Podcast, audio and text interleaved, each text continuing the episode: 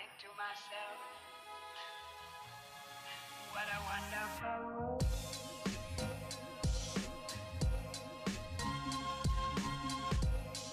Ε, γεια σας, είμαι η Κωνσταντίνα και είμαι εδώ με τους φίλους μου Ντίνο και Φίβα. Ε, στα προηγούμενα επεισόδια μιλήσαμε για τη καραντίνα και τους εθισμούς. Σήμερα θα κάνουμε λόγο για τον ε, ρατσισμό. Ε, θα μιλήσουμε γενικότερα για τα φαινόμενα ρατσισμού που υπήρχαν από την αρχή της ιστορίας του ανθρώπου, ε, τα κινήματα που έγιναν κυρίως τον προηγούμενο αιώνα προς την εξάλληψή του, ε, αλλά και κατά πόσο σήμερα υπάρχει και σε τι βαθμό ρατσισμός και κατά πόσο είναι ή όχι ρατσιστές οι νέοι. Ε, σίγουρα να πω στο κομμάτι νεοφιλετικός ρατσισμός, αλλά και ο ρατσισμός κατά των γυναικών και θα γίνουν αναφορές και σε αυτά τα δύο. Ναι. Ε, νομίζω ήταν αναγκαίο να γίνει ένα επεισόδιο για τον ρατσισμό, γιατί είναι φαινόμενο που χαρακτηρίζει όλες τις κοινωνίες. Δηλαδή δεν έχει υπάρξει μια κοινωνία μέχρι τώρα που να μην έχει φαινόμενα ρατσισμού και προσωπικά δεν νομίζω ότι θα υπάρξει, τουλάχιστον στο άμεσο μέλλον. Γιατί είναι τέτοιες συγκυρίες που αναγκαστικά οι άνθρωποι ξεφεύγουν κιόλας πολλές φορές στο ρατσισμό. Δηλαδή ε, ακόμα και μόνο οι οικονομικές, οικονομικές κρίσεις που συμβαίνουν, γιατί είναι πάρα πολλές, αυτές οδηγούν σε ανθρώπους Αυτό είναι το πιο απλό παράδειγμα. Έτσι, δηλαδή δεν μπορεί κανείς να αρνηθεί ότι ο ρατσισμός ε, δεν είναι φαινόμενο της, και των παλαιότερων και των σύγχρονων κοινωνιών. Οπότε γι' αυτό θεωρώ και εγώ ότι ήταν αναγκαίο να γίνει ένα τέτοιο επεισόδιο. Δεν μπορούσαμε δηλαδή να, να συνεχίσουμε το podcast χωρίς να κάνουμε ένα βασικό επεισόδιο για το ρατσισμό, πιστεύω.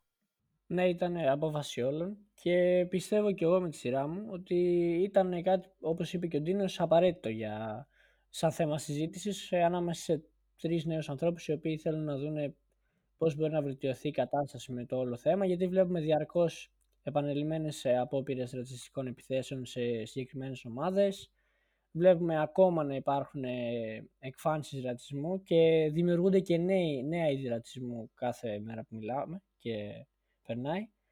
Και θεωρήσαμε αναγκαίο να αναφερθούμε στο ρατσισμό, να πούμε βασικά είδη ρατσισμού, να δώσουμε και εμείς δικές μας προτάσεις, ιδέες για το πώς μπορεί να εξαλειφθεί όσο μπορεί. Γιατί, όπως είπε και πριν ο Κωνσταντίνος, ε, είναι έως και ακατόρθωτο να δούμε μια κοινωνία του μέλλοντος η οποία ε, δεν χαρακτηρίζεται καθόλου από ρατσισμό. Ε, τώρα υπάρχουν πάρα πολλά είδη ρατσισμών. Ναι. Ε, νομίζω ένα από τα πιο βασικά είναι ο φιλετικός ρατσισμός. Ναι, ο φιλετικός εθνικός. Αναφερόμενος σε ναι, εθνικός ρατσισμός, ο οποίος ε, έχει να κάνει με, με τα κράτη και τις φυλές των ανθρώπων και το πώς ε, στην ε, ιστορία έχουμε δει και έχουμε γίνει μάρτυρες καταστάσεων στις οποίες άλλοι λαοί θεώρησαν τον εαυτό τους κάτι σπουδαιότερο από κάποιους άλλους. Χαρακτηριστικό Νομίζω, παράδειγμα ναι. νομίζω είναι η απόπειρα κυριαρχίας των Γερμανών στο Δεύτερο Παγκόσμιο Πόλεμο με τις αντιλήψεις του Χίτλερ και των Ναζί και θεωρώ ότι είναι ένα πολύ καλό topic να αρχίσουμε από εκεί πέρα. Τι λέτε; Ναι, είναι ίσως και το από τα μεγαλύτερα παραδείγματα φιλετικού ρατσισμού που έχει ζήσει ποτέ η ανθρωπότητα. Έτσι. Δηλαδή, ο άνθρωπος σκότωσε σχεδόν 4.000 Εβραίους που σκότωσε. Δηλαδή, είναι τρομακτική αριθμή. Ναι, και με ένα πολύ απάνθρωπο τρόπο. Ναι. Ε, οπότε νομίζω και επειδή είναι ο πιο συνηθισμένος, ας το πω, ρατσισμός που συναντάμε πλέον στις κοινωνίες, νομίζω είναι το πιο κατάλληλο να ξεκινήσουμε από αυτό. Ε, αρχικά να πούμε ότι είναι η, η διάκριση των ανθρώπων με βάση το χρώμα του δέρματος, ρε παιδί μου, ή την φιλετική τους καταγωγή. Γιατί Ναι. είναι σημαντικό να, να αναφερθεί αυτό. Και γενικά ότι η άποψη Ε. ότι οι Άροι αυτοί είμαστε ανώτεροι των άλλων, τέλος πάντων. Ναι, αυτό ήταν η άποψη των, των ναζιστών, των Ναζί. Εντάξει, Ε, και των σημερινών όμω νέο Ναζί. Έτσι, γιατί. ναι, το Ναζί. Εντάξει, όποιος Ναι. έχει την ναζιστική ιδεολογία θεωρεί ότι η δική του φυλή είναι ανώτερη από τις υπόλοιπες και μισεί κυρίως τους Εβραίους, τους κομμουνιστές, τους μαύρους. Ναι, ναι. Ένα είδος εθνικισμού. Ναι, όχι, όχι, όχι. Ένα Είναι, ο εθ- είδος, είναι ε, Είναι εθνικισμός. Είναι, εθνικοσοσιαλισμό. Ναι, ναι. Ακριβώς, ακριβώς, ναι. ε, Εντάξει, θεωρώ, Ναι, ναι, εγώ πιστεύω προσωπικά ότι ο εθνικισμός σαν μορφή ρατσισμού είναι, όπως είπαμε και στην αρχή, από τις πιο σημαντικές μορφές ρατσισμού και είναι κάτι το οποίο εγώ δεν θεωρώ ότι μπορεί κάποτε να εξαλειφθεί όπως ξεκινήσαμε στην αρχή. Παρ' όλα αυτά θεωρώ ότι καθώς περνάνε τα χρόνια και ο άνθρωπος μορφώνεται όλο και περισσότερο, οι κοινωνίες γίνονται όλο και πιο πολυπολιτισμικές, έρχεσαι σε συναναστροφή με διαφορετικούς λαούς, ιδέες, αντιλήψεις και θρησκείες, πεπιθήσεις κτλ. ε, το να αρχίσει να εξαλείφεται έστω και ποσοστιαία ε, η ρατσιστική αντίληψη με βάση το φύλλο και την καταγωγή νομίζω ότι είναι ένα φυσικό επόμενο όλων των καταστάσεων. Θέλω να πω ότι όταν ζει σε μια μεγάλη πόλη όπως είναι η Αθήνα ας πούμε ή κάποια άλλη πόλη του εσωτερικού ή του εξωτερικού που χαρακτηρίζεται από πάρα πολλές φυλές ε, θεωρώ ότι το να μπορείς να συνεπάρχεις με ανθρώπους ε, διαφορετικούς από εσένα ε, είναι κάτι το οποίο θα σε βοηθήσει και βοηθάει την κοινωνία να προσαρμοστεί σε σύγχρονες καταστάσεις και να αντιμετωπίσεις τέτοια είδη ρατσισμού. Ναι. Κοίτα, σίγουρα η, η παγκοσμιοποίηση έχει βοηθήσει. Και προσωπικά θεωρώ ότι ο μόνος τρόπος για να εξαλείψουμε κάποτε το ρατσισμό, αν μπορέσει ποτέ να γίνει, είναι να καταλάβουν οι άνθρωποι ότι να ζήσουν ουσιαστικά σε, σε ένα παγκόσμιο κράτος, αν μπορώ να το πω. Δηλαδή, μόνο έτσι, άμα φτάσουμε σε αυτό το επίπεδο, θα μπορέσουν οι άνθρωποι να καταλάβουν ότι όλοι οι άνθρωποι, μάλλον, ότι δεν υπάρχουν διαφορές ανάμεσα στους ανθρώπους. Ακόμα αυτός ο διαχωρισμός που γίνεται σε κράτη είναι ε, αίτιο που προκαλεί το ρατσισμό. Γιατί άμα δεν υπήρχαν κράτη, δεν θα υπήρχε και αυτός ο φιλετικός ρατσισμός, έτσι. Εντάξει, σίγουρα. Απλά τώρα σε αυτό που λες για τα κράτη, νομίζω ότι αποτελεί και απαραίτητο στοιχείο του κόσμου για να μπορεί να γίνει τουλάχιστον καλή διοίκηση. Δηλαδή, άμα δεν είναι χωρισμένα σε κράτη, πώς θα γίνει η διοίκηση των κρατών, ξέρω εγώ, ή μιας τόσο μεγάλης ομάδας. Εντάξει, δεν θα έχουμε μια μία κυβέρνηση παγκόσμια. Καλά, Αλλά Οπότε και είναι πάλι, τοπικό αυτό το και πάλι σενάριο. Γι' αυτό θέλω να δείξω, ρε παιδί μου. Ναι, τεμαχικοποίηση όμως ε, θέλω να σου πω της, ε, του κόσμου σε ομάδες θα πρέπει να γίνεται γιατί είμαστε τόσο αυτό, μεγάλο πλήθος ανθρώπων. Θέλω να σου δείξω που... την υπερβολή ότι για να, για να καταπολεμήσουμε τον ρατσισμό πρέπει να φτάσουμε σε αυτό το επίπεδο το οποίο ουσιαστικά είναι σχεδόν ακατόρθωτο. Ναι, μπορεί να είναι το ιδανικό, μπορεί, δεν ξέρω, αλλά είναι, ναι, ναι, είναι σχεδόν ακατόρθωτο τώρα. Γι' αυτό, γι' αυτό εγώ είμαι λίγο πεσημιστής στο, στην καταπολέμηση του ρατσισμού. Ναι, κατάλαβα τι λες, κατάλαβα τι λες. Ε, εντάξει, τι να σου πω. Ε, η Ντίνα νομίζω έχει και αυτή μια άποψη πάνω σε αυτό, θα ήθελα να την εκφράσει. Ε, δεν έχω να πω κάτι πάνω σε αυτό που έλεγε ο Ντίνος για τη μη ύπαρξη κρατών τέλος πάντων κτλ. Εγώ πιστεύω ότι ε, στην προκειμένη περίπτωση που υπάρχουν κράτη, ε, νομίζω ότι και τα ίδια να παράγουν το ρατσισμό. Δηλαδή, οι περισσότερες εξουσίες, δηλαδή ο τύπος πρώτα απ' όλα συνηθίζει να επιρρύπτει φαινόμενα αποκλειστικά σε μετανάστες και να παραπλανεί ουσιαστικά τον πληθυσμό. Ε, ή μετά ορισμένες, ε, σε ορισμένες χώρες και ήδη οι κυβερνήσεις να παράγουν τον ρατσισμό. Και ας μην ξεχάσουμε ότι είναι και ανάγκη των ανθρώπων να νιώθουν νότεροι από κάποιους άλλους. Οπότε ε, δεν είναι μόνο το πώς θα τον εξαλείψουμε, και ότι κάποιοι δεν θέλουν να μην είναι ρατσιστές. Ε, Χωρίς να το καταλαβαίνουν βέβαια τι είναι. Ελπίζω να γίνεται αντιληπτό αυτό που λέω. Ναι, ναι, καταλαβαίνω τι λες.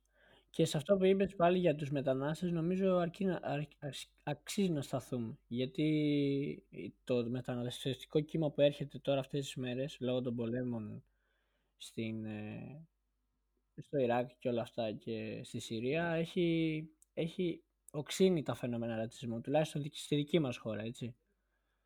Οπότε είναι και αυτό ένας, ένα αίτιο το οποίο βοηθάει την ύπαρξη του ρατσισμού. Εντάξει, εγώ πιστεύω όμως γενικότερα ο Έλληνας είναι, είναι και ήταν και θα είναι λίγο ρατσιστής. Δεν ξέρω, δεν ξέρω πώς θα ακουστεί αυτό που λέω, αλλά δεν νομίζω ότι γενικότερα Καλά, σαν, ναι, σαν Έλληνες ήμασταν. Και... Αυτό το, ο ξένιος ζεύς που λέγανε, ξέρω, δεν νομίζω ότι το έχουμε αυτό. Δεν νομίζω ότι είμαστε τόσο φιλόξενοι στους ξένους ανθρώπους. Για μένα πάντα ναι, η να... εικόνα του Έλληνα ήταν πάντα. Την είχα πάντα στο μυαλό μου ότι ο Έλληνας είναι λίγο ε, μισάνθρωπος, να το πω έτσι, προς ε, προς ανθρώπους του εξωτερικού. Όχι, ρε φίλε, εντάξει. Ναι, γιατί υπάρχει αντίληψη ότι είμαστε ανώτεροι, επειδή είμαστε οι αρχαίοι Έλληνες εμείς. Ναι, είχαμε πάντα αυτή ναι, την έπαρση. Εγώ δεν θεωρώ ότι είμαστε εμείς άνθρωποι, απλά θεωρώ ότι ο Έλληνας, ο πατραπατράτος Έλληνας, ρε παιδί μου, ένα, Αυτό, ναι. ένα, μια τυπική μορφή Έλληνα, θεωρεί ότι είναι απόγονος των ε, αρχαίων Ελλήνων, ότι έχει όλα αυτά Οπότε που κα, τον κάνουν να ξεχωρίζει. Ναι. Ναι, ακριβώς ε, όλα αυτά τα σλόγκαν που ακούμε καθημερινά, τέλος πάντων. Αυτά ναι, δεν βοηθάνε τόσο πολύ την εξάρθρωση του ρατσισμού στη χώρα μας. Και ειδικά όταν έχεις οικονομική κρίση και ε, μεταναστευτικό ε, κύμα, είναι φυσικό και επόμενο σε μια τέτοια χώρα να έχεις ε, ναι. φαινόμενα ρατσισμού. Και εντάξει, κοίτα τώρα, ακόμα και να αφαιρεθεί αυτό, νομίζω ότι και οι Έλληνες και γενικότερα ο, ο πλανήτης έχουν περάσει πάρα πολλά και τα οποία συμβάλλουν στην ανάπτυξη του ρατσισμού. Δηλαδή, πόλεμοι, κρίσεις, πάρα πολλά πράγματα τα οποία δεν βοηθάνε καθόλου την κατάσταση. Γενικότερα οι άνθρωποι μεταξύ μας δεν έχουμε ζήσει και πολύ ήρε- ήρεμα για να μπορέσουμε να ασχοληθούμε με την καταπολέμηση του ρατσισμού. Καλά, ναι. Τώρα σε αυτό που λες, εγώ νομίζω ότι αξίζει να αναφερθώ και σε αυτό που είπε πριν η Κωνσταντίνα. Ε, το γεγονός ότι ο άνθρωπος έχει και την ανάγκη να νιώθει ανώτερος. Ε, και αυτό είναι γερτήριο και πολλών πολέμων έτσι, και πολλών διαφορών με- μεταξύ άνθρωπων. Δηλαδή, ακόμα και στην Ελλάδα, ακόμα και μετά την Επανάσταση ας πούμε, που υποτίθεται ότι ήμασταν όλοι μαζί ενωμένοι απέναντι στον τουρκικό ζυγό, ακόμα και μετά την Επανάσταση υπήρχαν διαφωνίες για το ποιος θα πάρει την εξουσία, κατάλαβες. Ναι. Οπότε, όπως και να το κάνεις, ε, πάντα θα υπάρχουν ε, διαχωρισμοί.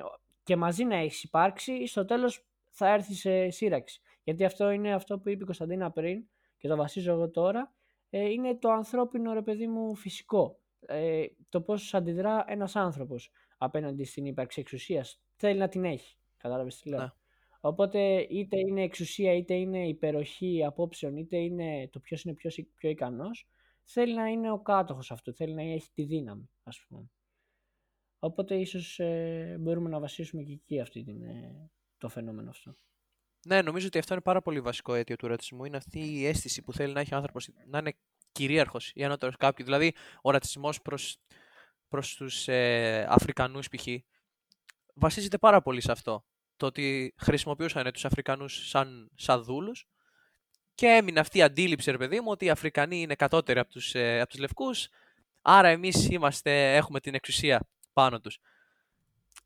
Ναι, κατάλαβα. Και αυτό που υποτίθεται ότι όταν ανακάλυψε, ξέρω εγώ, την Αμερική, ας πούμε, ε, ο Κολόμβος και οι Ευρωπαίοι, επειδή βρεθήκαμε απέναντι σε κάποιους λαούς οι οποίοι ήταν τεχνολογικά κατώτεροι μας, δηλαδή των Ευρωπαίων, όχι για μας, κατώτεροι των Ευρωπαίων, και οι Ευρωπαίοι είχαν τη δύναμη, γιατί ουσιαστικά η ανάπτυξη τεχνολογίας είναι και δύναμη. Ναι.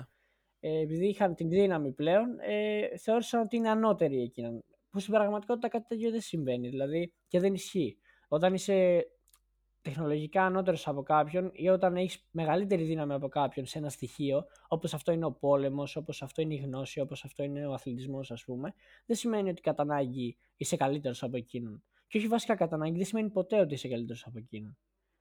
Αυτό ήταν κάτι το οποίο ήταν σε σύγχυση την εποχή εκείνη και δεν βοηθούσε καθόλου τον κόσμο. Ναι, ε, δεν σύμφερε κιόλας τον κόσμο να δεχτούν τους, τις διαφορετικές φυλές ως εισάξιου τους έτσι, γιατί πήγαν στην Αμερική με σκοπό να κάνουν δικά τους τα εδάφια αυτά τέλος πάντων. Και νομίζω ήταν πολύ πιο συμφέρον, συμφέρον περισσότερο για αυτούς το να θεωρήσουν αυτές τις φυλέ κατώτερες, ώστε να τις εκμεταλλευτούν, να τους έχουν ως δούλους. Ναι, σίγουρα. Κοίτα, τα οικονομικά, τα οικονομικά συμφέροντα ήταν πάντα αίτιο ρατσισμού και ήταν και αίτιο να δημιουργήσουν οι Ευρωπαίοι δηλαδή πάρα πολύ άσχημες καταστάσεις. Έχουμε προκαλέσει πάρα πολλές καταστροφές σε διάφορα μέρη του κόσμου για... μέσω της απεικιοκρατίας, ξέρω εγώ, και επειδή θέλαμε να ικανοποιήσουμε αυτά τα οικονομικά μας συμφέροντα και να αναπτυχθούμε περισσότερο. Δηλαδή, μπορεί, τώρα, μπορεί για μια περίοδο η Ευρώπη να ήταν αξιοθαύμαστο μέρος, αλλά αυτά που έχει κάνει για να φτάσει εκεί είναι τραγικά. Δηλαδή, μιλάμε για πολλές δεν ήταν τότε ρατσιστικές επιθέσεις, γιατί δεν υπήρχε ακόμα αυτή η έννοια. Αλλά τώρα που γυρνάς πίσω και τα διαβάζεις, δηλαδή ντρέπεσαι για αυτά, που έχουν, για αυτά που έχουμε κάνει, σαν Ευρωπαίοι. Ναι, με βάση ε, αυτό που λέει ο Κωνσταντίνος, ναι. είναι τραγικό το γεγονός ότι μαθαίνεις ε, όλες αυτές τις χειδαιότητε που είχαν ε, κίνητρο το ρατσισμό και την αντίληψη ότι κάποιος είναι ανώτερο κάποιο άλλο. Και είναι στενάχωρο το ότι πήρες στον άνθρωπο ένα μεγάλο χρονικό διάστημα, τουλάχιστον για την πλειοψηφία, για να καταλήξεις στο ότι κάτι τέτοιο δεν ισχύει. Γιατί όλες αυτές οι αντιρατσιστικές καμπάνιες που βλέπουμε ε, είναι κάτι το οποίο για μένα, όχι για μένα, είναι κάτι το οποίο είναι πολύ σύγχρονο. Είναι κάτι το οποίο ισχύει από την νεότερη ιστορία. Τέτοιε αντιρατσιστικές καμπάνιες, ας πούμε, δεν υπήρχαν το 1900 ακόμα. Ναι. Ο ρατσισμός ήταν, ήταν κάτι το οποίο δεν αποτελούσε πρόβλημα για το μέσο άνθρωπο. Τώρα έχουμε αρχίσει και συνειδητοποιούμε ότι είναι κάτι το οποίο είναι λάθος. Δηλαδή ναι. πριν 100 και 200 χρόνια θεωρούταν φυσιολογικό το να λέει ένα παιδί σε ένα άλλο παιδάκι ότι ξέρεις, εγώ είμαι λευκός, άρα θα πρέπει να με ακούσει ή δεν θα πρέπει να είσαι στο ίδιο σχολείο με μένα ή οτιδήποτε. Είναι νέο φαινόμενο το γεγονός ότι αντιλαμβανόμαστε πως αυτό δεν είναι σωστό. Και είναι, είναι ιδιαίτερα θλιβερό για μένα στα δικά μου τουλάχιστον μάτια το να βλέπω ότι ο άνθρωπος ε, απέτησε χρονικό διάστημα τόσων ετών για να αντιληφθεί ότι δεν υπάρχουν διαφορές μεταξύ ανθρώπων. Εντάξει, κοίτα, όμως πρέπει να σκεφτείς και τις, συν- τις τις συνθήκες που υπήρχαν. Δηλαδή, ουσιαστικά πριν γίνουν ο Α και ο Β παγκόσμιος, υπήρχαν ακόμα μοναρχίες και αριστοκρατίες. Δηλαδή, αν, αν υπάρχει ένα καλό που προκάλεσε ο, ο Β παγκόσμιος, ένα, είναι ότι ε, συνέβαλε στο να καταλάβουν οι άνθρωποι ότι τι είναι ο ρατσισμός και ότι όντως υπάρχει. Δηλαδή, με, τα, με, με αυτά που έκαναν οι, οι, Ναζί, οι Ναζί, ε, βοήθησαν τον κόσμο να καταλάβει ότι οπ, υπάρχει ρατσισμός προς τις φυλές. Και μετά, ε, μετά περάσαμε στους, ε, στους hippies, οι οποίοι βοήθησαν πάρα πολύ σε αυτό. Και άρχισε ο κόσμος να το ψάχνει περισσότερο, ασχολήθηκαν τα σχολεία με, αυτό, με, με το ρατσισμό και ουσιαστικά Ναι, πολλοί τώρα κοινωνιολόγοι γίνονται... άρχισαν να, να χαρακτηρίζουν Ναι, τον ρατσισμό, να του δίνουν κατηγορίες κτλ. και ουσιαστικά τώρα γίνονται προσπάθειες για καταπολέμηση του ρατσισμού. Τώρα γίνονται βασικές προσπάθειες γιατί τώρα έχουμε, τώρα του δίνουμε την απαραίτητη προσοχή. Ναι, ναι, συμφωνώ σε Και, αυτό. και νομίζω το πιο σημαντικό είναι το σχολείο. Α, δηλαδή το ότι το σχολείο πλέον ε, κάνει τα πρώτα του βήματα να βοηθήσει τα παιδιά να καταλάβουν ότι, αυτός, ο ρα- ότι να μην είναι ρατσιστές. Ε, και ακόμα και στο προηγούμενο επεισόδιο μίλησα πολύ για το σχολείο και θα μιλήσω και τώρα γιατί το θεωρώ από τα πιο σημαντικά κοινωνικά όργανα. Το Είναι σχο- η γιατί υγεία είναι και αυτό, εκπαίδευση ναι, απαραίτητα στοιχεία για να βέβαια, κάνουμε. Ναι, είναι, είναι, είναι από τα πιο είναι αυτό σημαντικά που κοινωνικά. διαμορφώνει τους, αν- τους ανθρώπους των επόμενων γενεών. Οπότε πρέπει να δίνει πάρα πολύ βάση στο, στο ρατσισμό. Να μαθαίνεις στα παιδιά ότι δε- είμαστε όλοι άνθρωποι εν τέλει και ότι δεν υπάρχει διαφορά ανάμεσα σ- στον, ε, στο λευκό ή στον μαύρο ή σ- στον Κινέζο, ξέρω εγώ. Είναι πάρα πολύ Ναι, σημαντικό και πάρα πολύ πρέπει σημαντική να, διαφορά. πρέπει να ασχοληθούν πολύ περισσότερο. Γιατί ναι, με να ασχολείται, αλλά όχι στο βαθμό που τουλάχιστον εγώ θα ήθελα. Και με βάση το ρατσισμό στα σχολεία, όχι μόνο για το αν εγώ είμαι λευκός, έτσι, ή για όλες τις μορφές ρατσισμού. Για Καλά, το προφανώς αν. εννοείται αυτό. Ναι, Απλώς επειδή μιλάγαμε δηλαδή, τώρα για το φιλετικό. ναι, κατάλαβα τι λες. Εγώ απλά το κάνω σαν. Ε, δεν διορθώνω εσένα, το κάνω σαν παραχώρηση για να Ναι, πάμε ναι. παρακάτω. Ώστε ότι, στο γεγονός ότι τόση ώρα αναφερόμαστε μόνο στο φιλετικό ρατσισμό, γιατί εκεί ξεκινήσαμε τη συζήτηση. Αλλά υπάρχουν ένα σωρό μορφές ρατσισμού, ας πούμε. Υπάρχουν μορφές ρατσισμού απέναντι στο φύλλο του ανθρώπου, δηλαδή άντρα-γυναίκα, απέναντι στις ηλικίες, απέναντι στη, στην κοινωνική τάξη στην οποία ανήκουν, στην οικονομική κατάσταση στην οποία βρίσκονται. Πάρα πολλά είδη ρατσισμού. Ε, θεωρώ ότι τώρα καλή μετάβαση γε- μπο- που μπορούμε να κάνουμε είναι να μεταφερθούμε σε έναν από τους πιο σημαντικούς ξέρω εγώ, τύπους ρατσισμού που είναι ο ρατσισμός απέναντι στις γυναίκες και ο ρατσισμός απέναντι στους άντρες. Γιατί Ναι. χωρίς Εντάξει, να κοίτα. θέλω να, να ξεκινήσω Περισσότερο. μια Εντάξει. διαμάχη ρε παιδί μου, ε, υπάρχει ρατσισμός και απέναντι στους άντρες. Γιατί παρατηρείται τελευταία και πολλές φορές δεν το αναγνωρίζουμε κιόλας. Κατάλαβες τι λέω. Ας μην Εντάξει, κοίτα, παρέμβω ακόμα, σίγουρα, θέλω να ακούσω όλη τη σίγουρα σκέψη υπάρχει. για Άσε να, με, άσε να με να πω το τελειώσω, λόγο άσε με μου. να τελειώσω και δεν θα χρειαστεί να παρέμβεις. Κοίτα, σίγουρα υπάρχει ρατσισμός και προς τα δύο φύλλα. Α, Δεν νομίζω ότι μπορεί να το αρνηθεί κάποιος, ο οποίος είναι αντικειμενικός. Ωστόσο, ο, ο ρατσισμός προς τις γυναίκες ήταν και είναι ακόμα πολύ πιο ε, φανερός. Ναι, δεν το Γιατί πάντα, συζητάμε. υπήρχε, γιατί πάντα υπήρχε αυτή η αντίληψη ότι η γυναίκα είναι το αδύναμο φύλλο, ρε παιδί μου. Και, βε- και πάλι βλέπουμε ότι μετά το δεύτερο παγκόσμιο έχουν αρχίσει ε, οι γυναίκες να σηκώνουν ανάστημα και καλά κάνουν. Και τώρα βλέπουμε ότι ακόμα και πολλοί άντρες συμβάλλουν σε αυτό. Που και αυτοί καλά κάνουν. Γιατί δεν γίνεται εν έτη 2020 ακόμα να υπάρχουν αντιλήψεις ότι υπάρχει αδύναμο φύλλο. Λοιπόν, αρχικά, ε, ρατσισμό κατά της γυναίκας υπάρχει εδώ και δύο χιλιετίε. Δεν είναι κάτι το οποίο εμφανίστηκε μετά το 2015, όπως ο ρατσισμός κατά των ανδρών. Και θα, θα αναφερθώ σ- αργότερα σε αυτό, γιατί είναι πολύ μεμονωμένε οι περιπτώσεις σε σχέση με τη γυναίκα, η οποία επί δύο χιλιετίε ήταν υπόδουλη του άντρα, θεωρούταν κατώτερη. Ε, δηλαδή, μόνο μετά το, τα μισά του προηγούμενου αιώνα άρχισαν οι γυναίκες να έχουν δικαιώματα. Αναγκάστηκαν να βγουν στη- στο χώρο εργασίας και αυτό γιατί; Γιατί οι άντρες, ειδικά ε, όσοι είχαν γεννηθεί το 1900, ε, έζησαν πρώτο και δεύτερο παγκόσμιο πόλεμο και οι περισσότεροι είχαν πάρα πολλά προβλήματα, πόσο μάλλον και σωματικά, και δεν μπορούσαν να επιστρέψουν πίσω στις χειρονακτικές εργασίες τους. Άρα, αναγκαστικά βγήκε η γυναίκα να δουλέψει για να συντηρήσει το σπίτι. Κάπως έτσι ξεκίνησε και η γυναίκα κατάλαβε ότι έχει παραπάνω δικαιώματα, επαναστάτησε και έχουμε φτάσει σήμερα εδώ που είμαστε. Χωρίς να έχουμε φτάσει όμως στο σημείο να είμαστε απόλυτα εισάξιοι. Γιατί ακόμα και αν υπάρχει μια φαινομενική ισότητα, δεν μπορούμε να παραβλέψουμε το γεγονός ότι ακόμα ο άντρας είναι ανώτερος. Ζούμε σε μια πατριαρχική κοινωνία και δεν θα αναφερθούμε μονομένα στο ποιος πέφτει πιο συχνά θύμα βιασμού, ποιος πέφτει πιο συχνά θύμα ενδοοικογενειακής βίας, γιατί είναι στατιστικά πολύ περισσότερο η γυναίκα από ότι ο άντρας. Αυτό δεν μπορείτε να το αμφισβητήσετε. Ε, αλλά θα σας πω το πιο απλό, ότι οι γυναίκες σπάνια αναλαμβάνουν θέσεις εργασίας όπως οι άντρες. Για παράδειγμα, η Ελλάδα δεν είχε ποτέ μέχρι στιγμής ε, γυναίκα πρωθυπουργό. Η Αμερική είχε τη δυνατότητα να έχει πρόεδρο, ε, πρόεδρο γυναίκα και δεν είχε. Δηλαδή, δεν νομίζω ότι η κοινωνία ακόμα έχει εμπιστευτεί 100% τη γυναίκα για να της δώσει μια τόσο σημαντική ε, θέση, ας πούμε. Τώρα, Καλέ, πάρα, το ότι καλά, υπάρχουν πάνω σε αυτό φαινόμενα που λες τώρα ρατσισμού. για την εργασία. Πάνω σε αυτό που λες τώρα για Πάντως, την πριν εργασία. συνεχίσετε, πριν συνεχίσετε, να πω στατιστικά ότι σύμφωνα με έρευνες, οι γυναίκες σε θέση εξουσίας είναι πιο σκληρές από τους άντρες. Και, και να προσθέσω ότι δεν, δεν είχαμε και ποτέ στην Ελλάδα ε, Ελληνίδα υποψήφια για πρωθυπουργό. Όχι ότι αναιρώ αυτά που Γιατί λες, άραγε, απλώς γιατί δεν να, μπορούσε καν να να τα φτιάξει προσθέσω, το να τα κόμμα. προσθέσω για την σαν, πρόεδρο. σαν fun fact.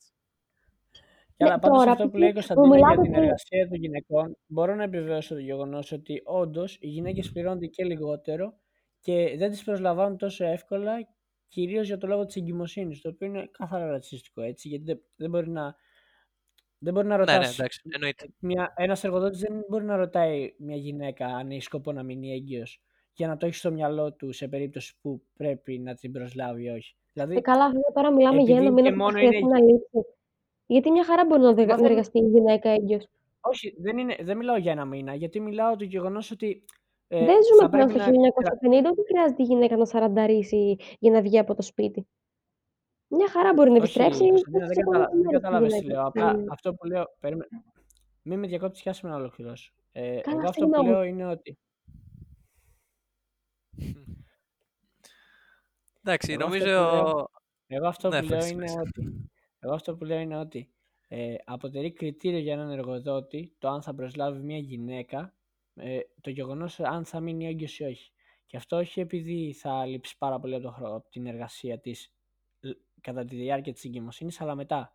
Γιατί βάσει της νομοθεσίας, ε, αν δεν κάνω λάθος, αν δεν απατώμε, η γυναίκα δικαιούται ένα χρόνο άδεια, πληρω... ε, να...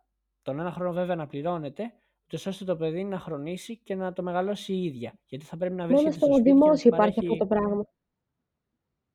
Ναι, αλλά όσο περνάει ο καιρός, αυτό, απαιτεί, αυτό απαιτείται στα συμβόλαια των γυναικών και είναι κάτι το οποίο εγώ έχω δει και είμαι μάρτυρας αυτού. Το να ρωτάνε μια γυναίκα άμα πρόκειται να μείνει έγκυος για να το λάβουν ως κριτήριο για Εντάξει, το αν θα την πάρουν στη δουλειά. για μένα είναι πολύ σεξιστικό να θεωρείς Σου τόσο αναφέρω, σου σημαντικό. αναφέρω μια Όχι. μεμονωμένη περίπτωση, ρε παιδί μου, και το θεωρώ Ναι, λάθος Δίνα, προφανώς. Δίνα, δεν νομίζω, ναι, αυτό δεν νομίζω ότι το λέει σαν κάτι που πρέπει να υπάρχει. Απλώς το αναφέρει Ναι, και το νομίζω Ναι, λέω ότι το σαν κατάλαβα. αναφέρει σε Δεν κάτι στέκομαι, αρνητικό. δεν Σαν στέκομαι κατά παράδειγμα του τύπου. ρατσισμού, ένα στοιχειώδες. Στέκομαι, ναι, στέκομαι Στε- κατά του Στέκομαι σαν παραδείγματος. παράδειγμα. Γιατί, συγγνώμη, υπάρχει κάποιος άλλος τρόπος να γίνουν τα παιδιά; Όχι. Άρα τι, δεν μου φαίνεται πάρα πολύ ανούσιος αυτός ο, αυτός ο όρος τέλος πάντων. Ναι, και εμένα το ίδιο μου φαίνεται. Νομίζω Απλά το ότι αναφέρω σαν είναι απλά, παράδειγμα ναι, θέλοντας... οκ. Ίσως και μια αφορμή για να μην προσλάβει κάποιος μια γυναίκα. Δηλαδή, εντάξει, είναι τραγικό αυτό τώρα που ακούω. Ναι. Ε, εγώ να σας πω τι πιστεύω στο θέμα. Σίγουρα πιστεύω ότι υπάρχει όντως ρατσισμός κατά των, κατά των γυναικών και δεν νομίζω ότι μπορεί να το αρνηθεί και κάποιος αυτό. Απλώς θεωρώ ότι στις σύγχρονες και ανεπτυγμένες κοινωνίες δεν είναι τόσο αισθητός πλέον. Όχι ότι δεν υπάρχει, όχι ότι δεν θα πρέπει να προσπαθούμε να τον εξαλείψουμε. Εντάξει, και τα δύο φύλλα είναι ίσα και πρέπει να είναι ίσα και έτσι πρέπει να τα αντιμετωπίζουμε. Εκεί που βρίσκω εγώ το πρόβλημα και που δεν μπορώ να δεχτώ κάποιον, την άποψη κάποιου που μου λέει δεν υπάρχει ρατσισμός κατά του γυναικείου φύλου, είναι όταν γι- κάνουμε αναφορά σε λιγότερο ανεπτυγμένες κοινωνίες. Δηλαδή υπάρχουν πάρα πολλά Ισλαμικά κράτη, στα οποία η γυναίκα είναι αντικείμενο. Και το τραγικό δεν είναι ότι ναι μεν ισχύει αυτό εκεί. Είναι ότι έτσι ήταν και εδώ, γ- δηλαδή πριν πολύ λίγο καιρό. Δεν είναι και τόσο μακριά. Αυτές οι εποχές είναι το 70 ξέρω εγώ, σε, για ευρωπαϊκά δεδομένα. Αυτό είναι το πιο τραγικό και νομίζω ότι αυτό αξίζει να αναφέρουμε. Ότι ήταν, δεν έχει περάσει πολύς καιρός από τότε που οι γυναίκες δεν ήταν ίσες με τους άντρες. Και πρέπει να προσπαθήσουν όλοι για να το αλλάξουμε αυτό. Εγώ δεν μπορώ να δεχθώ κάποιος να μου λέει ότι το ένα φύλλο είναι κατώτερο από το άλλο, όπως και δεν μπορώ να δεχθώ κάποιος να μου λέει ότι ο, ο ένας άνθρωπος είναι κατώτερο από τον άλλον εξαιτίας της φυλής του. Ναι, καλά, σε αυτό Δίνω που λες εγώ όλα συμφωνώ αυτά. 100% έτσι. Κι εγώ, αλλά δεν πρόκειται να λυθούν άμα δεν παρεύουν και οι παγκόσμιοι ε, οργανισμοί. Δηλαδή τώρα στο, στον κόσμο, τη στιγμή που εμείς κάνουμε podcast για τον ρατσισμό, συμβαίνουν απάνθρωπα πράγματα. Δεν θα μιλήσω μόνο για την Ασία και για τις εκεί χώρες που η γυναίκα είναι προφανώς τέρμα αποδηλωμένη, αλλά π.χ. στην, Α- στην Αφρική υπάρχουν ακόμα χώρες που κάνουν στις γυναίκες κλειδεροτομή. Δεν, ε, κλειτοριδοτομή μάλλον, για να το πω πιο σωστά. Το οποίο είναι λίγο απάνθρωπο να εξηγήσω τώρα στο podcast τι ακριβώς γίνεται εκεί πέρα. Ναι, Θα πω μόνο ότι ε, όποιος θέλει να μπει, να μπει να το ψάξει και να δει ένα μικρό βιντεάκι για το τι συμβαίνει εκεί πέρα, το οποίο όχι μόνο το κάνουν, το θεωρούν μέρο της παράδοσης και έχουν μεγαλώσει τις κοπέλες με τη λογική ότι είναι κάτι γενναίο που το κάνουν και ότι πρέπει να νιώθουν πολύ περήφανες γυναίκες που τους το κάνουν αυτό. Και όσες φορές έχει παρέμβει κάποιος, ε, σου- έχουν την αντίληψη ότι είναι μέρος της παράδοσής μας και δεν θέλουμε να το χάσουμε επειδή δεν το έχετε στην Ευρώπη. Κατάλαβες. Δηλαδή είναι απάνθρωπο κάτι τέτοιο. Δηλαδή, γιατί δεν παρεμβαίνει κάποιος, είναι δυνατόν μικρά κοριτσάκια να υποβάλλονται σε μια τέτοια διαδικασία; Εντάξει, τι να πω, είναι τραγικό. Δηλαδή, ίσως είναι και χειρότερο, όχι χειρότερο του βιασμού, αλλά είναι κάτι πάρα πολύ κακό το οποίο το αναγνωρίζει η, η πολιτεία ως αναπόσπαστο στοιχείο τους που δεν πρέπει να, ε, να σταματήσει να γίνεται τέλος πάντων. Τέλος πάντων, ο ρατσισμός κατά της γυναίκας είναι ένα πολύ ευαίσθητο θέμα.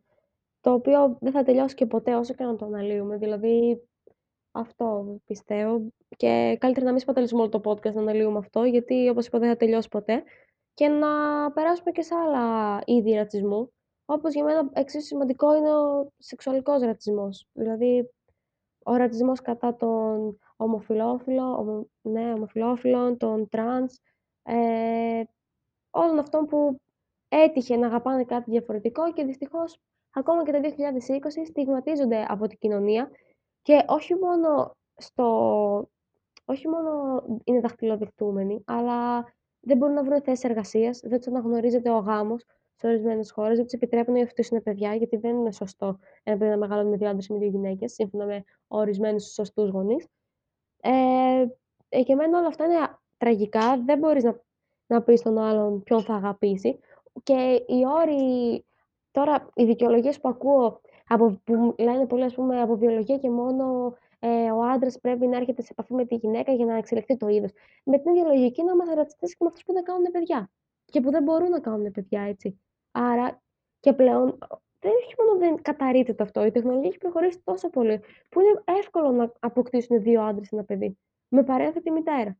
Όπως ο αγαπημένος μας Νίλ Πάτρικ Χάρη.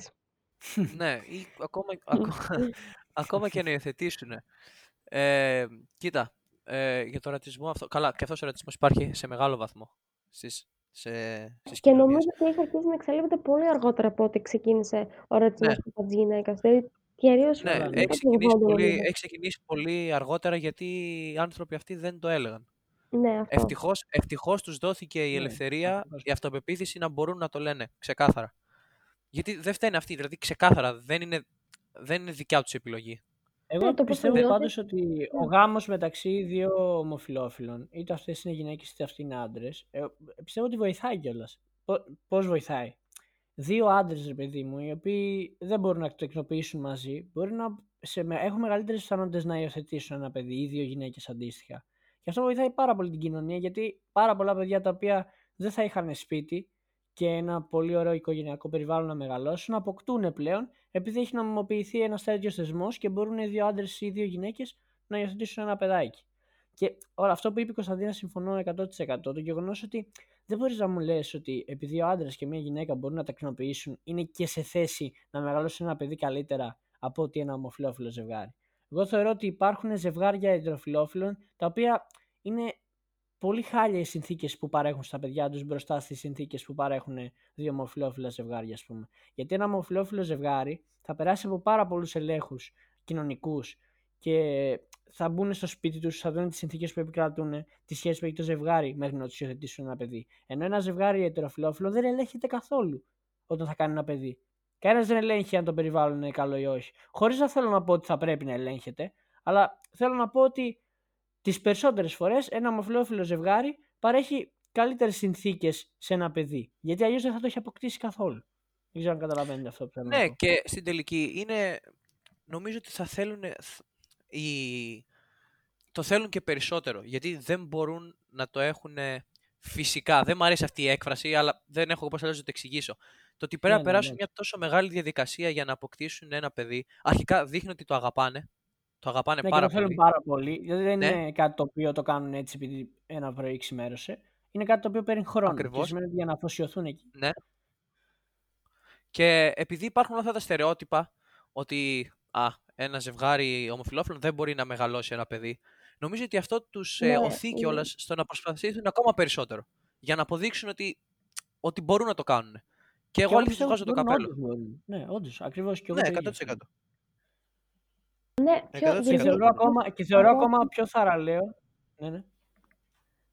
Ναι, ακούσα απόψεις του τύπου ε, το ρωτήσουν το παιδάκι αν θέλει να έχει δύο μπαμπάδες ή αν θέλει να έχει δύο μαμάδες. Δεν είναι το σωστό. Γιατί ε, ρω- το Εντάξει. ρώτησε κανείς το παιδάκι που μεγαλώνει σε ένα βίο περιβάλλον. Ποιος είναι υπεύθυνος να κρίνει αν μπορεί ο άλλος ή όχι να γίνει γονέας. Δηλαδή, δεν, δεν μπορώ να ακούω τέτοια Ακριβώς. πράγματα. Ειδικά στη Εντάξει, σημερινή κοινωνία. ακατάλληλα, ακατάλληλα, ακατάλληλα περιβάλλοντα μπο- υπάρχουν και στις δύο περιπτώσεις. Έτσι. Και σε ένα ζευγάρι Ναι, αυτό, μην ομοφυλόφιλων μπορεί όντως επικρίνεται, ναι, το ναι. ζευγάρι να μην είναι κατάλληλο να μεγαλώσει ένα παιδί. Αλλά το ίδιο μπορεί να συμβεί και στην άλλη περίπτωση. Εντάξει, απλά Δηλαδή, εγώ σου δεν λέω μπορείς- ότι ένα ζευγάρι ομοφυλόφιλων θα περάσει από πολλούς ελέγχους όμως μέχρι να του δώσουν ένα παιδί. Ναι, ναι, σίγουρα. Κατάλαβες. Σίγουρα. Οπότε αυτό είναι ένα φαινόμενο που μπορεί να εξελιχθεί στο μέλλον. Επί του παρόντος όμως, όταν το υιοθετούν το παιδί, σημαίνει ότι είναι σε καλή κατάσταση το ζευγάρι. Κατάλαβες. Ναι. λέω.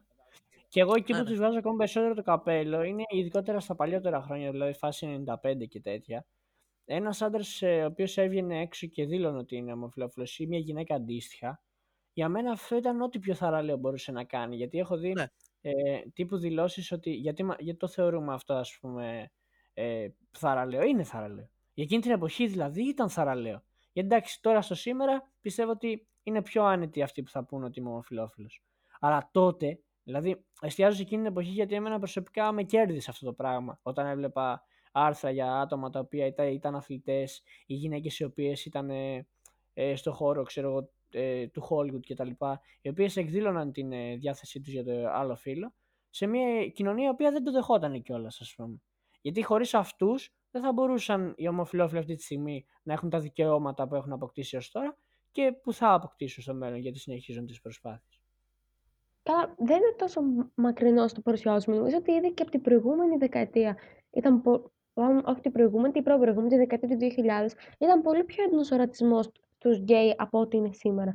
Δηλαδή, ας πούμε, χαρακτηριστικό παράδειγμα είναι ότι εγώ θυμάμαι που πάντα οι γονείς μου και οι φίλοι τους έβλεπαν Prison Break, που είναι σειρά του 2005, και είχε γίνει σάλος όταν είχαν μάθει ότι ο πρωταγωνιστής είναι γκέι. Ενώ τώρα, εμένα προσωπικά θα, μου- δεν μου- θα μου περάσει εντελώς αδιάφορη η σεξουαλικότητα του πρωταγωνιστή όταν βλέπω ένα έργο.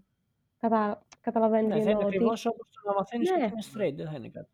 Ή ας πούμε όλα τα. Ακριβώς. Ακόμα. Μην το πάμε τόσο μακριά. Ακόμα και η ελληνική showbiz τέλος πάντων έκανε ολόκληρα θέματα. Άμα παίρνει για το μυαλό του ότι κάποιος το οποίος είναι γκέι, ας πούμε.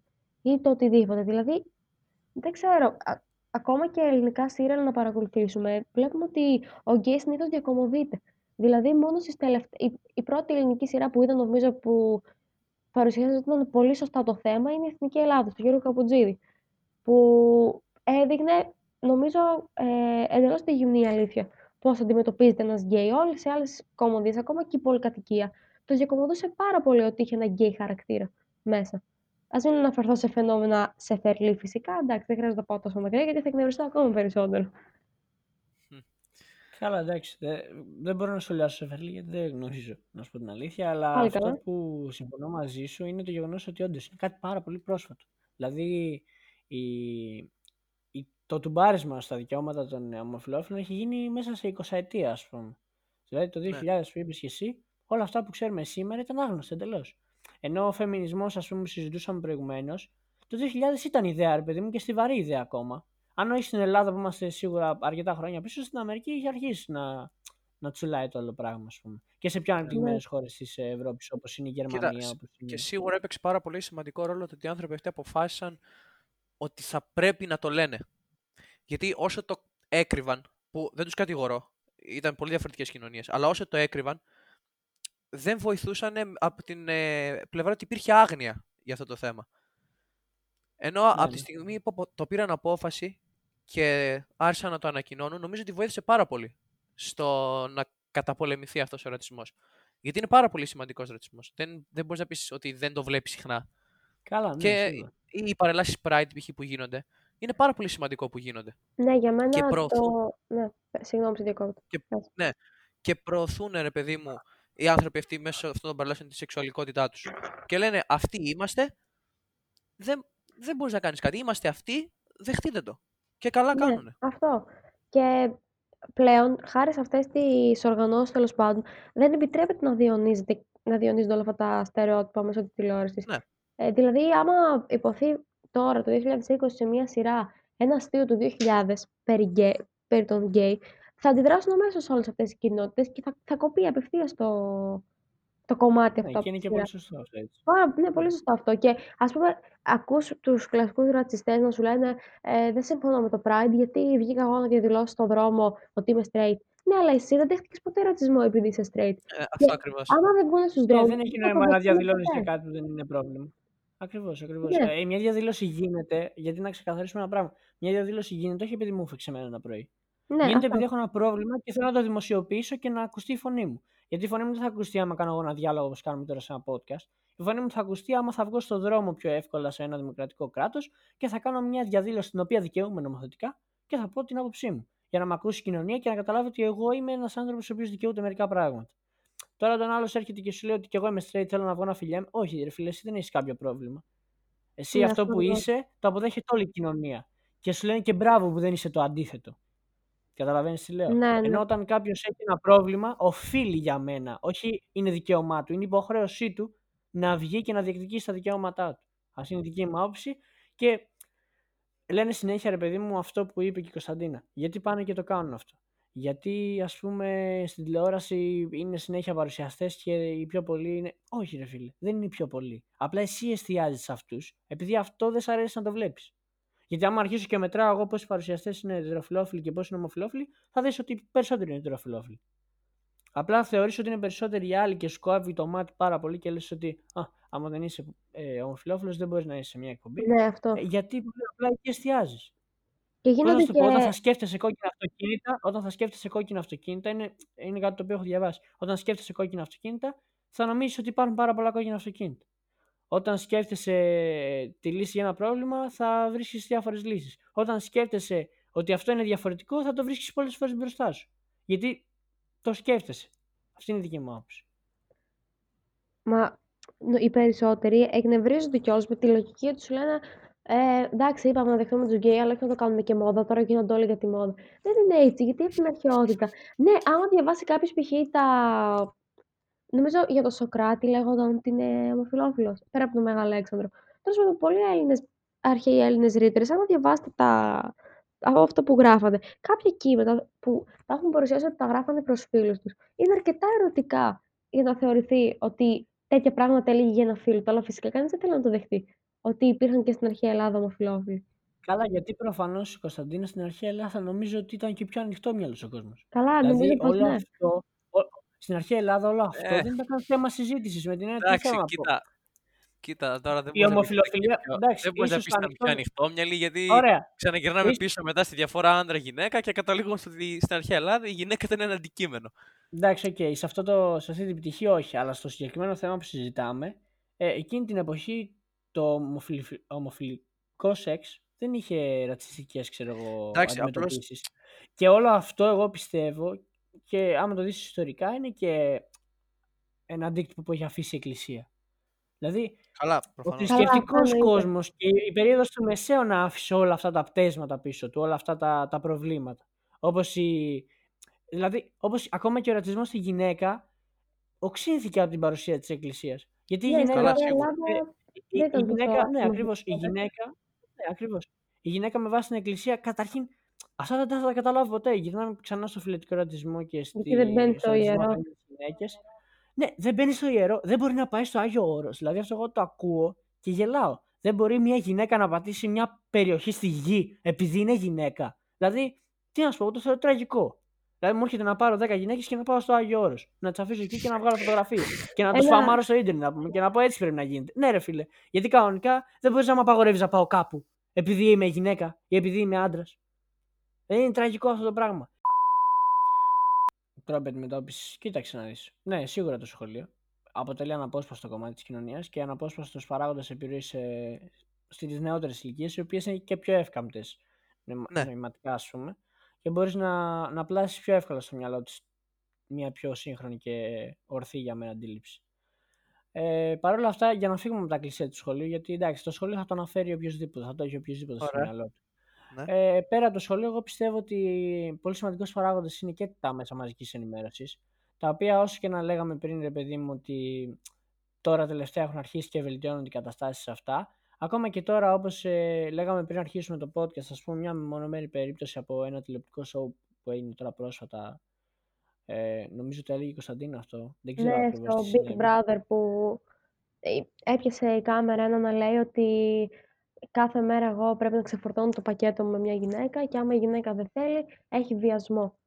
Και ο οποίος, το θέμα είναι ότι δεν, δεν φτάσει σε εκείνο το σημείο για να το πει. Όταν τον είχαν ερωτήσει στο casting, είχε πει συγκεκριμένα ότι τους γκέι και τις γυναίκες δεν τις μπορώ και έλεγε κάτι τέτοια τραγικά πράγματα. Οπότε εξ αρχής γιατί τον βάζεις μέσα στο παιχνίδι, γιατί βάζεις αυτόν τον άνθρωπο Ναι, να όλο προωθήσει αυτό, την ναι, τηλεόραση. ακριβώς.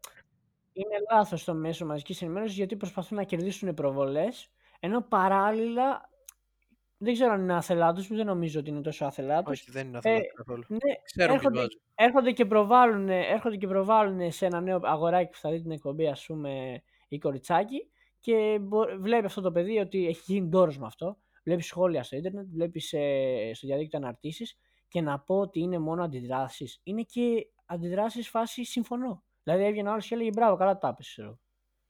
Ναι, Δηλαδή, έτσι, Αλλά- βοηθάς, έτσι βοηθάς τον βλάκα, γιατί περι, περιβλακώδης συμπεριφοράς σου πρόκειται, έτσι βοηθάς τον βλάκα να διανοήσει την άποψή του. Όταν βγαίνει κάποιος στην τηλεόραση και λέει κάτι τέτοιο και έρχεται ο βλάκας που είναι στον υπολογιστή του σπίτι του και λέει μπράβο, καλά το είπες, τότε βοηθάς αυτή την, α- τη ρατσιστική αντίληψη να επεκταθεί. Κατάλαβε τι λέω. Οπότε θεωρώ και τα ΜΜΕ έχουν ακόμα πολύ μεγάλο περιθώριο βελτίωσης. ναι. Ε, κοίτα, σχετικά με το συγκεκριμένο παράδειγμα, ε, είχα δει στα social media και κυρίως στο, στο Twitter, γιατί είμαι πιο ενεργός από εσάς και το χρησιμοποιώ αρκετά, είχα δει πάρα πολλές αντιδράσεις κατά του ανθρώπου αυτού. Και εντάξει, άσχετο ότι το θεωρώ αυτονόητο. Και αλήθεια ένιωσα, ήταν από τις λίγες περιπτώσεις που ένιωσα περήφανος για την ελληνική κοινωνία. Γιατί η αλήθεια ήταν πάρα πολλές οι αρνητικές αντιδράσεις και πάρα, πολλές, πάρα πολλά τα μηνύματα υποστήριξης προς τις γυναίκες. Γιατί η αλήθεια αυτές οι δηλώσεις που έκανε ήταν απάνθρωπες. Δεν μπορεί ένας Ναι, άνθρωπος ρε να τις φίλε. λέει. Τουλάχιστον στην τηλεόραση. Ούτε σε ποια τηλεόραση, τουλάχιστον ε, στο 2020, φίλε μου. Ποια Εντάξει, τηλεόραση; ναι, προφανώς. Όχι, Αλλά- αλλά... δεν δέχομαι αυτό να υποθεί πουθενά. Είναι απαράδεκτο παντού. Σίγουρα, αλλά πόσο μάλλον στην τηλεόραση που μπορεί να το δει ο καθένας. Ναι, αυτό, Μπορεί να- γι' αυτό στεκόμαστε και εκεί αυτή τη στιγμή. Ναι. Του Ε, δίνεις, ο- βήμα, του δίνεις βήμα και λόγο για να πει κάτι τόσο τραγικό. Αυτό είναι τεράστιο λάθος Ναι. από το εκ μέρους της τηλεόρασης, ας πούμε. Και εγώ πιστεύω ότι αυτό είναι ένα... Πρέπει να σταθούμε πολύ στα social media γιατί καλός ή κακός πλέον είναι πολύ μεγάλο μέρος της ζωής μας και είναι ένας πολύ καλός τρόπος να μειωθούν τα φαινόμενα ρατσισμού μέσω των social media. Γιατί πάρα πολλοί άνθρωποι επηρεάζονται από αυτά. Και άμα κυκλοφορεί παντού, στο social media, άμα παντού υπάρχουν μηνύματα κατά του ρατσισμού, αργά ή γρήγορα ο κόσμος θα το καταλάβει. Και θα το Έχει υποστηρίξει. αρχίσει ήδη να το καταλαβαίνει. Ναι, έχει αρχίσει ήδη να το Ακόμα καταλαβαίνει. και στο ποδόσφαιρο, ρε φίλε, βλέπεις ε, ρατσιστικές ε, επιθέσεις και έχει γίνει σλόγκαν φ- ακόμα και η έκφραση no to racism, ακου- ας Ναι, πούμε. ναι. Άμα δεις τώρα ευρωπαϊκές διοργανώσεις, ξέρω εγώ, θα δεις όλες αυτές τις ε, προσπάθειες που γίνονται για εξάλειψη του ρατσισμού. Ναι. Υπάρχει ακόμα, αλλά ακόμα και έτσι, ακόμα και στις διαφημίσεις που προβάλλουν για αθλητικά γεγονότα, και έτσι μπορεί να βοηθήσει η τηλεόραση και τα μέσα μαζικής ενημέρωσης. Ναι, κοίτα, σίγουρα έχουν γίνει πάρα πολλές καμπάνιες μέσω των, ε, των μέσων μαζικής ε, ενημέρωσης. Γιατί όλοι καταλαβαίνουν πόσο σημαντικά είναι πλέον στη ζωή του ανθρώπου. Και πιστεύω ότι είναι και ο πιο, από τους πιο καλούς τρόπους να το κάνει, να το κάνει κάποιος αυτό. Μια καμπάνια αντιρατσιστική μέσω των μέσων μαζικής ενημέρωσης, γιατί πλέον έχουν όλοι. Δεν υπάρχει κάποιος που να μην έχει. Εκτός εντάξει, από τις πολύ παλιές γενιές, οι οποίες δεν θα αλλάξουν αντίληψη στα 70, ξέρω εγώ. Καλά, εντάξει, σίγουρα. Δεν υπάρχει περίπτωση. Γιατί αυτό που είπα και στην αρχή είναι ότι όταν είσαι μικρός είσαι και πιο εύπλαστος. Μπορείς Ναι. εύκολα να αλλάξεις άποψη και να 100%. διαμορφωθεί η σωστή αντίληψη στο μυαλό Ναι, σου. γιατί ουσιαστικά όταν είσαι μικρός διαμορφώνεις τον χαρακτήρα και τις Ναι, απόψεις. ακριβώς. Ακριβώς. Όταν Όταν, θα μεγαλώσεις, πας μετά έναν τελείωσε. 60 70 ο οποίος έχει μεγαλώσει με βάση το πατροπαράδοτο πρότυπο και έχει μάθει ότι η γυναίκα πρέπει να κάνει συγκεκριμένα πράγματα, αυτός πρέπει να κάνει συγκεκριμένα πράγματα, η μαύρη είναι έτσι, η λευκή είναι αλλιώς, ας πούμε. Δεν μπορεί να το αλλάξεις την άποψη, θα το κάνουμε τώρα. Δεν υπάρχει περίπτωση να το αλλάξεις την άποψη. Και γι' αυτό εστιάσαμε και στο σχολείο, στα μέσα μαζικής ενημέρωσης που είναι πιο εύκολα προσβάσιμα στους νέους κτλ. κτλ. Ναι, ναι, ναι. Ε, να πω ότι για μένα ένας βασικός τρόπος αντιμετώπισης είναι τα θύματα του ρατσισμού να μιλάνε. Δηλαδή, όταν μια γυναίκα έχει, δέχεται βία μέσα στο σπίτι, πρέπει να το λέει. Όταν πέφτει θύμα βιασμού, πρέπει να το λέει. Όταν ένα παιδί δέχεται bullying στο σχολείο, πρέπει να απευθυνθεί στη διεύθυνση. Για μένα, το, το να σωπαίνεις είναι ακόμα χειρότερο, γιατί ε, πάντα όταν παίρνει κάποιος το θάρρος να μιλήσει, ξαφνικά, αν το έχετε παρατηρήσει, εμφανίζονται και άλλα θύματα. Τα οποία ενώνονται και βρίσκουν τη δύναμη να, ε, να το αντιμετωπίσουν όλοι μαζί αυτό. Δηλαδή, άμα... Καλά, και όχι μόνο Όχι το μόνο. θύμα. Ακόμα και ο παρατηρητής. Δηλαδή, εγώ, άμα δω ένα φαινόμενο ρατσισμού, είναι υποχρέωσή μου να πάω να, το, να ενημερώσω την Ναι, κοινότητα για αυτό το πράγμα. Αυτό ακριβώς. Ναι. Ε, δηλαδή, ναι, πιστεύω ότι όλοι μας ξεχωριστά, ε, και εμείς οι τρεις, αλλά και γενικότερα, δεν πρέπει να ανεχόμαστε όχι μόνο το ρατσισμό σε εμάς, αλλά και το ρατσισμό στους γύρω μας. Δηλαδή, εγώ όταν ακούσω ένα σεξιστικό σχόλιο, βλέπετε ότι πάντα αντιδράω. Και, ε, οκ, εμείς το διακωμωδούμε κιόλας λίγο μεταξύ μας, αλλά και συνήθως και η κοπέλα η οποία θα αντιδράσει σε αυτό θα θεωρηθεί και φεμιναζή. Αλλά άμα δεν υπάρχει κάποιος να το λέει, δεν θα σταματήσει αυτό. Άμα εγώ δεν παρέμβω να πω δύο, τρεις, τέσσερις φορές ότι μην το λες αυτό, μην το λες αυτό, ο άλλος δεν θα καταλάβει ποτέ ότι είναι λάθος αυτό που λέει. Δηλαδή, Ναι, ναι. για μένα Ναι. δεν είναι επαναστάτης και ήρωας μόνο αυτός που βγαίνει και διαδηλώνει στου δρόμους. Είναι και αυτός ο οποίος καθημε... σε καθημερινή βάση προσπαθεί να κάνει το δίπλο του καλύτερο. Δηλαδή, εγώ θαυμάζω όταν βλέπω κοπέλες να, να εκνευρίζονται που ακούνε κάτι σεξιστικό και αντιδράνε και δεν φοβούνται την επίπτωση. Δηλαδή, πραγματικά έτσι πρέπει να είμαστε και πλέον δεν πρέπει να δεχόμαστε τον ρατσισμό. Σε κανένα επίπεδο πιστεύω. ναι, ναι. Ναι, κοίτα Όπως, και... ο- και όχι μόνο κοπέλες, ας πούμε, για να μην- να το κάνουμε πιο καθολικό ρε παιδί μου. Και οι Ναι, ομοφυλόφιλοι απλά και συνήθως οι κοπέλες. δεν ακούς εύκολα έναν άντρα να Καταλαβαίνεις. παρεμβαίνει και να πει αυτό που είπες είναι σεξιστικό. Εγώ προσωπικά σπάνια το ακούω, ας πούμε. Όχι, δεν μιλάω για άντρες, μιλάω για ομοφυλόφιλους. Ναι, πούμε. οκ. Πρέπει και ομοφυλόφιλους, άμα του πούνε κάτι. Γιατί πάρα πολλές περιπτώσεις, παιδί μου, βλέπεις ένα ομοφυλόφιλο, ένα μαύρο να ακούει ένα σχόλιο και να μην αντιδρά. Ας Ναι. πούμε, κατάλαβες τι λέω. Είναι όλων υποχρέωση. Κατάλαβες. Δεν, δεν εστιάζω μόνο στη γυναίκα, ας πούμε. Ναι, Θέλω να το κατάλαβα κάνω τι πιο εννοείς, απλά καθολικό. Πάνω σε αυτό που Το λες. πήρα στο ότι δεν χρειάζεται να είσαι εσύ, να ανοίξεις εσύ την κατηγορία για να αντιδράσεις. Δηλαδή, Ναι, ναι, σίγουρα, Αυτό. σίγουρα. Ναι, και εγώ προσωπικά θεωρώ ότι η ανθρώπινη αντίδραση είναι από τους καλύτερους τρόπους για να αντιμετωπίσεις τα πάντα. Έτσι, γιατί άμα κοιτάξεις και ιστορικά, ο ρατσισμός άρχισε να αντιμετωπίζεται από όταν οι άνθρωποι αντέδρασαν, από όταν οι άνθρωποι βγήκαν και μίλησαν, από όταν πήραν, ε, σ- από όταν πήραν την κατάσταση στα χέρια τους. Και αυ, αυ, ε, οι άνθρωποι είναι ικανοί να αλλάξουν τα πάντα στον κόσμο. Το, Ναι, αυτό, σίγουρα. αυτό που πρέπει να γίνει είναι να το καταλάβουν ότι το θέλουν και να το βάλουν στόχο. Οπότε, ό,τι και να λέμε για το σχολείο, για τα, για τα μέσα, για Για την τα κοινωνία, την βιβλία, ίδια. ξέρω εγώ, ναι. Αυτό, ο μεγαλύτερος και ο καλύτερος τρόπος για να αντιμετωπίσουμε ρατσιστικά φαινόμενα είναι ο καθένας ξεχωριστά να καταλάβει και να αντιδράσει. Αυτό. Δηλαδή, ήταν πολύ σημαντικό αυτό που είπες και πρέπει να, να, να το τονίσουμε αρκετά. Πρέπει να το καταλάβουν και- και αυτοί που ακούνε και εμείς ακόμα ότι πρέπει σε κάθε δυνατή περίπτωση να αντιδράμε και να μιλάμε. Γιατί είναι πάρα πολύ σημαντικό. Ναι, είναι το πιο σημαντικό. Το πιο σημαντικό. Δηλαδή, σε κάθε, ακ- όσο και μικρό να σου φαίνεται κάτι, όσο και ασήμαντο, όσο και καθημερινό, που παλιά ανεχόσουν, τώρα δεν πρέπει να το ανέχεις.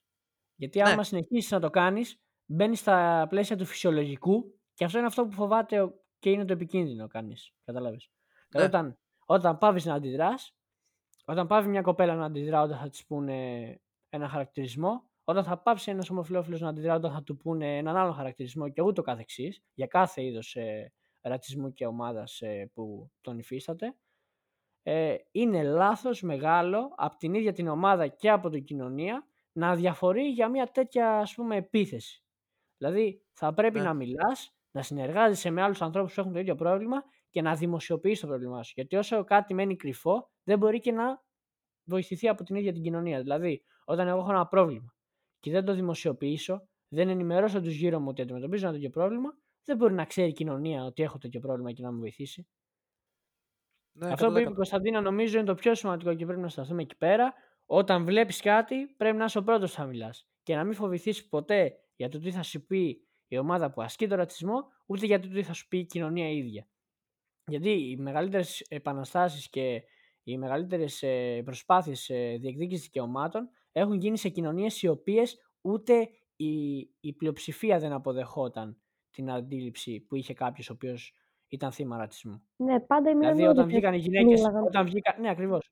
Όταν, βγήκα, όταν βγήκε η πρώτη και η δεύτερη και η τρίτη γυναίκα που διεκδίκησε τα δικαιώματά της, ούτε η κοινωνία δεν την υπερασπιζόταν. Που τώρα η κοινωνία θα την υπερασπιστεί, πιστεύω εγώ. Που έχουμε Ναι. αναπτυχθεί. Ε, λίγο έτσι, περισσότερο. έτσι, θέλω να, ελ- έτσι θέλουμε να ελπίζουμε.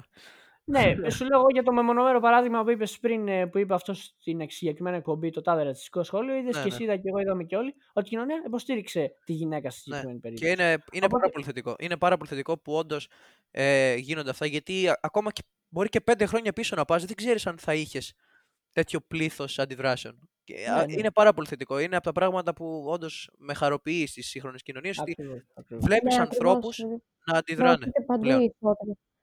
Η ισότητα. Δηλαδή, Και, ναι. όσο, και αυτό που σου είπα και πριν, όσο και να βοηθάει η κοινωνία, και, ας, και η κοινωνία, ας πούμε, ότι ήταν αντίθετη, πάλι θα πρέπει να μιλήσεις. Κατάλαβες. Ναι, ναι, γιατί 100%. έτσι, έτσι πυροδοτείς. Πώς να σου το πω, όταν μιλάει, είναι, επαναλαμβάνω αυτά που λέει η Ντίνα, να τα επαναλαμβάνω γιατί μου φαίνονται υπερβολικά σημαντικά. Όταν θα μιλήσει η Κωνσταντίνα για κάτι, και εγώ θα φοβάμαι να μιλήσω, θα τη δω και θα πάρω θάρρος. Κατάλαβες. Είναι το πιο σημαντικό. Γι' αυτό στέκομαι εκεί πέρα. Ναι, νομίζω ότι πλέον η κοινωνία, ε, έστω και αν δεν το καταλαβαίνουμε, μας, ε, οι περισσότεροι τουλάχιστον τομείς μας επιβάλλουν τη διαφορετικότητα. Δηλαδή, από μια σειρά που θα δεις μέχρι ένα τραγούδι που θα ακούσεις ή ένα post που θα ανεβάσει ένας διάσημος στο Instagram, δεν σου αφήνει περιθώριο να είσαι ρατσιστής. Δεν σ' αρέσει. Δεν... Πλέον έχεις στο σημείο να μην κολλάς στη σημερινή κοινωνία. Για παράδειγμα, δεν μπορείς να παρακολουθήσει κάποια ταινία ή κάποια σειρά, αν δεν μπορείς να δεχτείς ότι θα υπάρχει και το ομοφυλόφιλο ζευγάρι μέσα. Κάποιος που γίνεται offended από αυτό δεν μπορεί να το δει. Δηλαδή, πλέον για μένα, Ακριβώς. καλώς έχει δημ... πολύ σωστά έχει δημιουργηθεί τέλος πάντων ε, όχι μια κοινότητα, πώς να το πω, ούτε ένας ρατσισμός. Αλλά σταματάμε σιγά σιγά να αποδεχόμαστε όλους αυτούς που είναι ρατσιστές. Δεν, σου- δεν, τους, δεν τους αφήνουμε περιθώριο. Ούτε, ου- ούτε να παρακολουθήσουμε μια ταινία. Κατα... Πιστεύω να καταλαβαίνετε τι εννοώ. Τώρα το περιέπλεξα. Ναι, ναι, λίγο, 100%, αλλά ναι. ναι. Ότι σε κάθε πτυχή της ζωής, σε κάθε Ναι, πρέπει να- δραστηριότητα, θα σου έρθει θα μπροστά. δεις το Πρέπει να διαφορετικό. το δεχτείς, ναι. Ναι. Δηλαδή, αν δεν αποδέχεις το διαφορετικό, δεν μπορείς πλέον να συνεπάρχει. Ναι, ναι, δεν μπορείς Και, να ε, ευχαριστηθεί με ταινία, ας πούμε. ναι. Κάτι. Και στόχος, στόχος, ρε παιδί μου, είναι να βρεθούμε σε μια κατάσταση που πλέον το να λες ότι είμαι ρατσιστής και να λες κάτι ρατσιστικό θα είναι αυτό το οποίο θα είναι ντροπιαστικό, Θα ας είναι- πούμε. και Ναι, η αυτό κοινωνία θα ακριβώς. αντίθετη με σένα. Δηλαδή, ε, για μένα επιτυχία θα είναι κάποια στιγμή ότι όταν κάποιος. Και πιστεύω ότι αρχίζουμε να το πλησιάζουμε σοβαρά. Όταν κάποιος λέει κάτι ρατσιστικό απέναντι σε κάποιον, όταν υπάρχουν ρατσιστικές ε, εκδηλώσεις, η κοινωνία ίδια να κάνει τον άλλον να νιώθει πραγματικά μειονεκτικά. Να μην σου επιτρέπει η αντίληψή σου να είσαι ρατσιστής. Κατάλαβες τι λέω. Ναι. Μμμ. Πρέπει να, καταλάβουν, πρέπει να καταλάβουν όλοι οι άνθρωποι πλέον ότι το διαφορετικό είναι μέρος της κοινωνίας μας. Και δεν μπορείς να το Ναι. αποκλείσει. Ναι. Είναι, ήταν και θα είναι μέρος της κοινωνίας μας. Ναι. Απλώς τώρα Και είναι πιο κοίταξε- εμφανές. Εκεί θέλουμε να καταλήξουμε. Τώρα είναι Και πιο να σου πω εμφανές. και κάτι. Να Και σου πω καλά κάτι κάνουν και τώρα είναι. Που το, που το συζητάμε. Θεωρώ ότι είναι και η ουσία της ανθρώπινης ζωής. Δηλαδή, αν δεν υπήρχε κάτι διαφορετικό, ρε Ναι, γαμώτο, τι θα- τι θα είχε νόημα; Δηλαδή, εγώ χαίρομαι να βγαίνω έξω και να βλέπω διαφορετικά πράγματα. Άμα βλέπω την ίδια μου νταμάρα διαρκώς, και εγώ θα βαρεθώ, ας πούμε. Δεν... Το διαφορετικό σε κάνει και ξεχωριστό, δηλαδή. Και Ναι, είναι ακόμα ναι. πιο σημαντικό να το, να το αντιληφθείς έτσι. Όταν κοιτάς δηλαδή το διαφορετικό με τον τρόπο αυτό, σου φαίνεται και πιο λογικό να υπάρχει. Ναι. Δηλαδή, αν εγώ βλέπω ίδιους ανθρώπους παντού, ίδια κουρέματα, ίδια στυλ ντυσίματο, ίδια ενδιαφέροντα, ίδιες λατρείες και αγάπες, εντάξει, η κοινωνία μας μετά θα είναι πάρα πολύ βαρετή και δεν θα είναι πια ανθρώπινη. Γιατί εγώ δεν μπορώ να φανταστώ άλλο κόσμο εκτός από τον ε, ξέρω εγώ, κόσμο των ρομπότ, ας πούμε, που μπορεί όλα να είναι ίδια. Είμαστε Όποιος- άνθρωποι. Πρέπει να διαφέρουμε, Ναι. πρέπει να ξεχωρίζουμε και πρέπει να, να είμαστε εισάξιοι και ισοδύναμοι για αυτό που πρεσβεύει ο καθένας. Όποιος έχει αντίθετη άποψη σε αυτό είναι ελεύθερος να διαβάσει το βιβλίο του George Orwell, το Μεγάλος Αδερφός, και να πάρει μια ματιά τέλος πάντων πώς θα ήταν η κοινωνία άμα όλοι ήμασταν ίδιοι. Τέλος πάντων. Δηλαδή, ναι. Ναι. Δεν ξέρω αν- Δηλαδή αν έχει δεν διαβάσει είμαστε κάποιο ίδιοι τέτοιο και βιβλίο, αλλά δεν είμαστε ίδιοι δηλαδή και ευτυχώς κιόλας που δεν είμαστε ίδιοι. Ναι. Εγώ αυτό πιστεύω. Ωστόσο πρέπει να είμαστε ίσοι. Οφείλουμε να είμαστε ίσοι, είναι υποχρέωσή Μμμ. μας. Ναι, εντάξει, το ότι Και- δεν είμαστε ίδιοι δεν σημαίνει ότι δεν είμαστε ίσοι. Και εγώ προσωπικά, δηλαδή κλείνοντας το podcast, σε αυτό που στέκομαι είναι ότι η διαφορετικότητα είναι αυτό που κάνει τον άνθρωπο τόσο ξεχωριστό. Η διαφορετικότητα είναι αυτή που έχει κάνει τον άνθρωπο να εξελιχθεί τόσο πολύ. Ο λόγος που δεν είμαστε ίδιοι μας βοηθάει να αναπτυχθούμε πάρα πάρα πολύ σε όλους τους διαφορετικούς τομείς που ασχολούμαστε και ο λόγος που δεν είμαστε ίδιοι είναι ο λόγος που εξακολουθούμε και ζούμε κάθε μέρα με ενδιαφέρον για τη ζωή. Θεωρώ ότι χωρίς διαφορετικό δεν μπορείς να ζεις την ίδια ζωή. Ναι. Δεν μπορείς να ζεις για μένα. ναι, συμφωνώ. Κι εγώ. Και νομίζω ότι εδώ είναι ένα καλό σημείο να το, να το τελειώσουμε για σήμερα. Ναι, νομίζω ναι. καλύψαμε όλους τους Ε, τομείς. είχαμε, πει, είχαμε πει εξ αρχής ότι συνήθως δεν συμφωνούμε. Αλλά εγώ θεωρώ ότι όποιος δεν συμφωνεί μαζί μας στο συγκεκριμένο podcast Ε, ναι. Ε, δεν νομίζω ότι. Ε, πιστεύω βασικά ότι πρέπει να αναθεωρήσει λίγο τις ε, απόψεις του. Γιατί στην κοινωνία που ζούμε δεν μπορείς να διαφωνήσει με αυτά που είπαμε μόλις. Ε, δεν επιτρέπεται Ναι, με την συμφωνώ κι έννοια εγώ της σε αυτό. αντίληψης. Θεωρώ ότι η κοινωνία δεν πρέπει να σου επιτρέπει να είσαι μέρος της άμα δεν συμφωνείς ε, στο δικαίωμα ύπαρξης διαφορετικού. Έτσι θα να κλείσει αυτό το podcast. Ε, χαρήκαμε πάρα πολύ που μας ακούσατε. Ναι. Ε, και τα λέμε την επόμενη εβδομάδα. Ε, σε ένα επόμενο Ναι. podcast. Γεια σας, καλή συνέχεια. Γεια σας. Ε, καλό βράδυ. Πες ένα γεια ξανά, γιατί καλό βράδυ δεν είναι για όλους. Ναι. Γεια σας.